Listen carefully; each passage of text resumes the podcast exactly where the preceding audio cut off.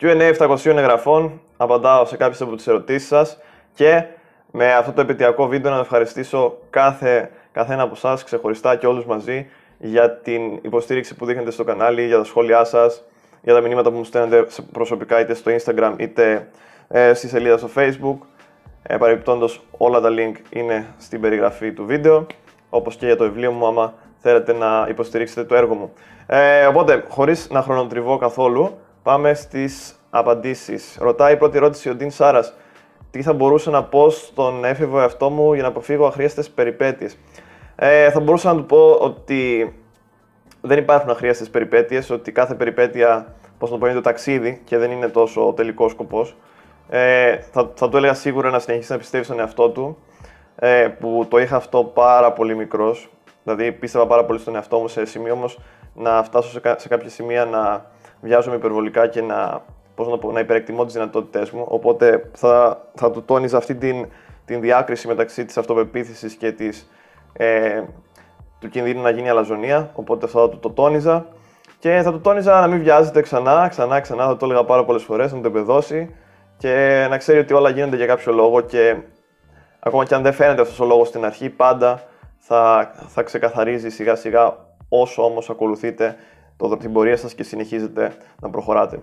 Οπότε αυτή θα ήταν η καλύτερη συμβουλή που θα του έδινα πιστεύω και τα άλλα τον θα τα άφηνα να τα ανακαλύψει μόνος του. Ε, δεύτερη ερώτηση ρωτάει ο Νίκος, ο Dragon MC, τι σε παρακίνησε να ξεκινήσεις τα podcast, τα βίντεο και εν τέλει να γράψεις βιβλίο αφιερώνοντας τόσο χρόνο και ενέργεια μέσω άλλων υποχρεώσεων; Ε, έχω αρκετές υποχρεώσεις. Στην πραγματικότητα, όπως ρώτησε και ένας άλλος φίλος, ε, εξασκώ το επάγγελμά μου ως καθηγητής και είναι δύσκολο για μένα πολλές φορές να ισορροπώ το χρόνο μου, την ενέργειά μου, τις, ε, τις ανάγκες μου σαν άνθρωπος για διασκέδαση, για ξεκούραση και ξέρεις, πάρα πολλές φορές το τι με παρακινεί είναι το γιατί ξεκίνησα να το κάνω. Και αυτή είναι και η ερώτηση. Γιατί ξεκίνησα να το κάνω είναι ε, για δύο λόγους. Η αφορμή ήταν μια, ένα συμβόλαιό μου από μια δουλειά που δεν ανανεώθηκε και στην πραγματικότητα μου άφησε με αρκετές ελεύθερες ώρες. Και αυτές οι ελεύθερες ώρες με βοήθησαν πάρα πολύ να εκπληρώσω αυτό που ήθελα, δηλαδή να αρχίσω να μιλάω στον κόσμο για πράγματα τα οποία ε, με απασχόλησαν, με απασχολούν και για τα οποία έψαχνα απαντήσεις και είχα πατρίσει ότι δεν, τα, δεν υπάρχει κάποιος ο οποίος να λέει πράγματα τα οποία ας πούμε, βρέθηκαμε σε διάφορα φόρουμ. Να υπάρχει ένας άνθρωπος ο οποίος να μπορεί να εξυγχρονίσει ας πούμε, την ε, αυτοβελτίωση, άμα το μπορούμε να το πούμε έτσι, και παράλληλα να βάλει και μια πιο ειλικρινή άποψη που να αποφεύγει τόσο πολύ την εμπαρευματοποίηση και όλο το, όλες αυτές τις απάντες, ας πούμε, πώς να βρεις άπειρες γυναίκες ή πώς να βρεις άπειρα λεφτά. Και στην πραγματικότητα αυτό πιστεύω που το, το κάνει, με έκανε να κάνω τα βίντεο είναι δηλαδή η εσωτερική μου ενέργεια και η όρεξη να, να μιλάω σε κόσμο και να βοηθάω σε κόσμο γιατί κατάλαβα ότι αυτό στην πραγματικότητα είναι από τα αγαπημένα μου πράγματα να μιλάω στον κόσμο και να, να, να, να δημιουργώ, ας πούμε, πώς να το πω, διάβλους επικοινωνίας με άτομα τα οποία έχουν παρόμοιες απόψεις ή τουλάχιστον τους απασχολούν παρόμοια προβλήματα. Οπότε αυτό και το βιβλίο ήταν σίγουρα μια μεγάλη, ε, ένα μεγάλο, μια μεγάλη εργασία και ένα μεγάλο project για μένα, διότι ε, δεν είχα σκοπό να γράψω βιβλίο, απλά έγραφα σημειώσεις στην αρχή. Δηλαδή, ήταν σαν τα μικρά κεφάλαια του βιβλίου, είναι σημειώσεις τι οποίες θα, ας πούμε, θα θεωρούσα ότι έπρεπε να μοιραστώ με τον κόσμο και όταν το ξεκίνησα, μετά έγραψα περίπου 30-40 σελίδες και λέω αυτό θα μπορούσε να γίνει λίγο ε, πιο πώς να το πω, ολοκληρωμένο, λίγο πιο μαζεμένο και τέλει να γίνει ένα βιβλίο το οποίο θα βοηθήσει τον κόσμο να πάρει απαντήσεις. Οπότε και αυτό για το βιβλίο. Ε, με ρωτάει ο φίλος μου Παναγιώτης Γκουντρουμπή, θέλει άμα έχεις διαβάσει το βιβλίο του Παλαιοκώστα, μια φυσιολογική ζωή; Πολύ σύντομα, δεν το έχω διαβάσει, δεν έχω ιδέα για αυτό το βιβλίο. Ε, νομίζω το μόνο πράγμα που ξέρω για το βιβλίο είναι ότι πρέπει να το είχα δει σε, σε ένα ράφι στα public. Οπότε, ε, όποιος έχει διαβάσει το βιβλίο μπορεί να γράψει και στα σχόλια αυτού του βίντεο πώς του φάνηκε. Α, ρωτάει ο δεξιός άνθρωπος γνώμη για τα ελληνοτουρκικά, πώς να διατηρούμε νυφαλιότητα επί του θέματος αυτού; Ε, να διατηρούμε νυφαλιότητα γνωρίζοντας ότι πάρα πολλά πράγματα δεν εξαρτώνται από εμάς. Ε, στην πραγματικότητα, οι πολιτικοί αποφασίζουν, εμείς είμαστε εκεί και Είμαστε, πώς να το πω, δεχόμαστε τις αποφάσεις τους, καλές ή κακές. Έχουμε μια άκρος προκλητική Τουρκία, η οποία, πώς να το πω, πρέπει, μας κρούει συνεχώς τον κόδωνα του κινδύνου ότι υπάρχει ο κίνδυνος να γίνει κάτι σε στυλ θερμού επεισοδίου πολύ άμεσα στο μέλλον. Οπότε η νυφαλιότητά μας εξαρτάται από το πόσο μπορούμε να το καταλάβουμε αυτό και πόσο έτοιμοι θα είμαστε άμα ε, κληθούμε ας πούμε, να διαχειριστούμε μια τέτοια κατάσταση. Στην πραγματικότητα όμως την νυφαλιότητα την κρατάς συνεχίζοντας τη ζωή σου κανονικά μέχρι να, να αναγκαστείς να μην το κάνεις όπως το έκανε πριν. Ε, δες τα βίντεο, δες τα βίντεο ε, πώς να μείνεις ήρεμος μέσα στο χάος, στο οικισμός Γιαρχάριο λέγεται το βίντεο. Και το πόλεμο Ελλάδα-Τουρκία, αν όχι εμείς, ποιος πιστεύω θα καλύψουν αρκετά την άποψή μου για αυτό το θέμα.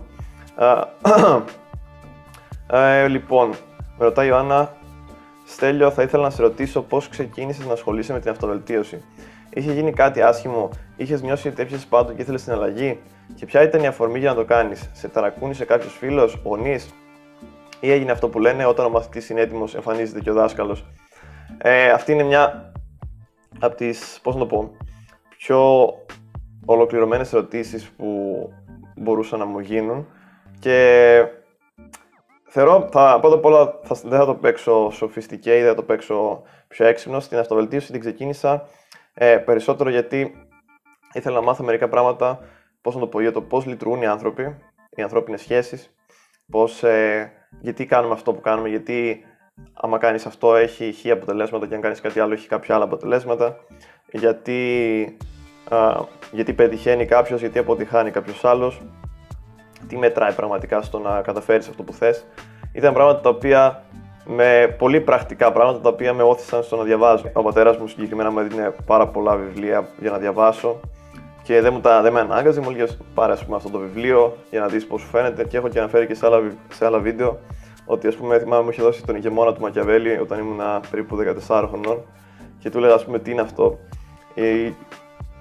Ή τέτοιο στυλ, ε, ας πούμε, άμα το χαρακτηρίσει κάποιος αυτοβελτίωση, διαβάζω από πολύ μικρός και με, ήταν σίγουρα επιρροή της οικογένειας μου.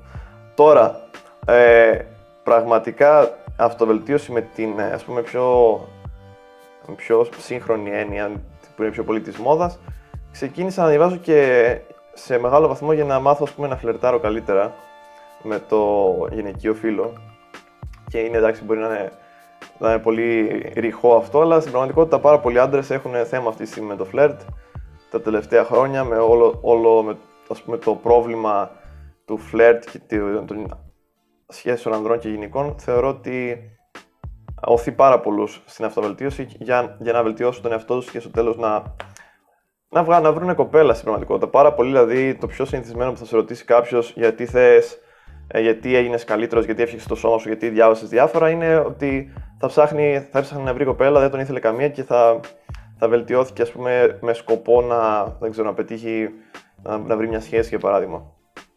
Τώρα, εμένα προσωπικά έχοντας ήδη διαβάσει αρκετά πράγματα και έχοντας ήδη ε, επηρεαστεί και από την σύγχρονη αυτοβελτίωση, πιστεύω, όπως απάντησα και πριν σε, κάποιο, σε κάποια άλλη ερώτηση, έφτιαξε όλο αυτό το κράμα. Και θεωρώ ότι δάσκαλ, και όλοι οι δάσκαλοι έχουν μαθητές και όλοι οι μαθητές έχουν δασκάλους. Οπότε και αυτό για την τελευταία σου ε, πρόταση. Ε, ρωτάει ο Balance. Κατάλληλος τρόπο, κατάλληλος τόπος για φλερτ, κατά τη γνώμη σου και την εμπειρία σου. Κατάλληλος τόπος για φλερτ είναι ένας τόπος ο οποίος θα έχει άτομα. Πολύ σημαντικό, είναι πολύ βασικό αυτό. Ε, τόπος για φλερτ θεωρώ ότι είναι άμα είσαι φοιτητής, ας πούμε, μπορείς να πας στη βιβλιοθήκη, σε διάφορα σημεία που θα, θα βρίσκεται και ε, ας πούμε, κόσμος από την πανεπιστημιακή κοινότητα. Επίσης, δεν θεωρώ κατάλληλο τόπο για φλερτ το κλαμπ. Ε, αν είσαι όμω τέτοιος τύπος, προφανώς κάνω το άμα σε βολεύει. Ε, ίσως και τα μπαρ είναι καλός τόπος για φλερτ. Αλλά στην πραγματικότητα όλοι οι τόποι είναι καλοί για φλερτ για έναν άνθρωπο ο οποίος δεν φοβάται να μιλήσει, δεν φοβάται να εκφραστεί, δεν φοβάται να εκτεθεί, δεν φοβάται να τον, να τον ηρωνευτούν ακόμα. Στην πραγματικότητα όλοι οι τόποι είναι καλοί για φλερτ, αρκεί να έχεις το θάρρος και την αυτοπεποίθηση να μιλήσεις στα άλλα άτομα, γιατί στην πραγματικότητα αυτό χρειάζεται. Και να δεις, ας πούμε, ε, μετά να το εξατομικεύσει και να δεις τι σε βολεύει ένα περισσότερο. Και αυτό είναι στην πραγματικότητα όλο. Οπότε Αυτές και ήταν και οι ερωτήσεις στο, στο Q&A 700 εγγραφών. Ε, να ευχαριστήσω όλους όσους ε, στείλατε ερωτήσεις. Ελπίζω και το, το επόμενο Q&A να είναι στους χίλιους εγγεγραμμένους και να έχουμε πολύ περισσότερες ερωτήσεις.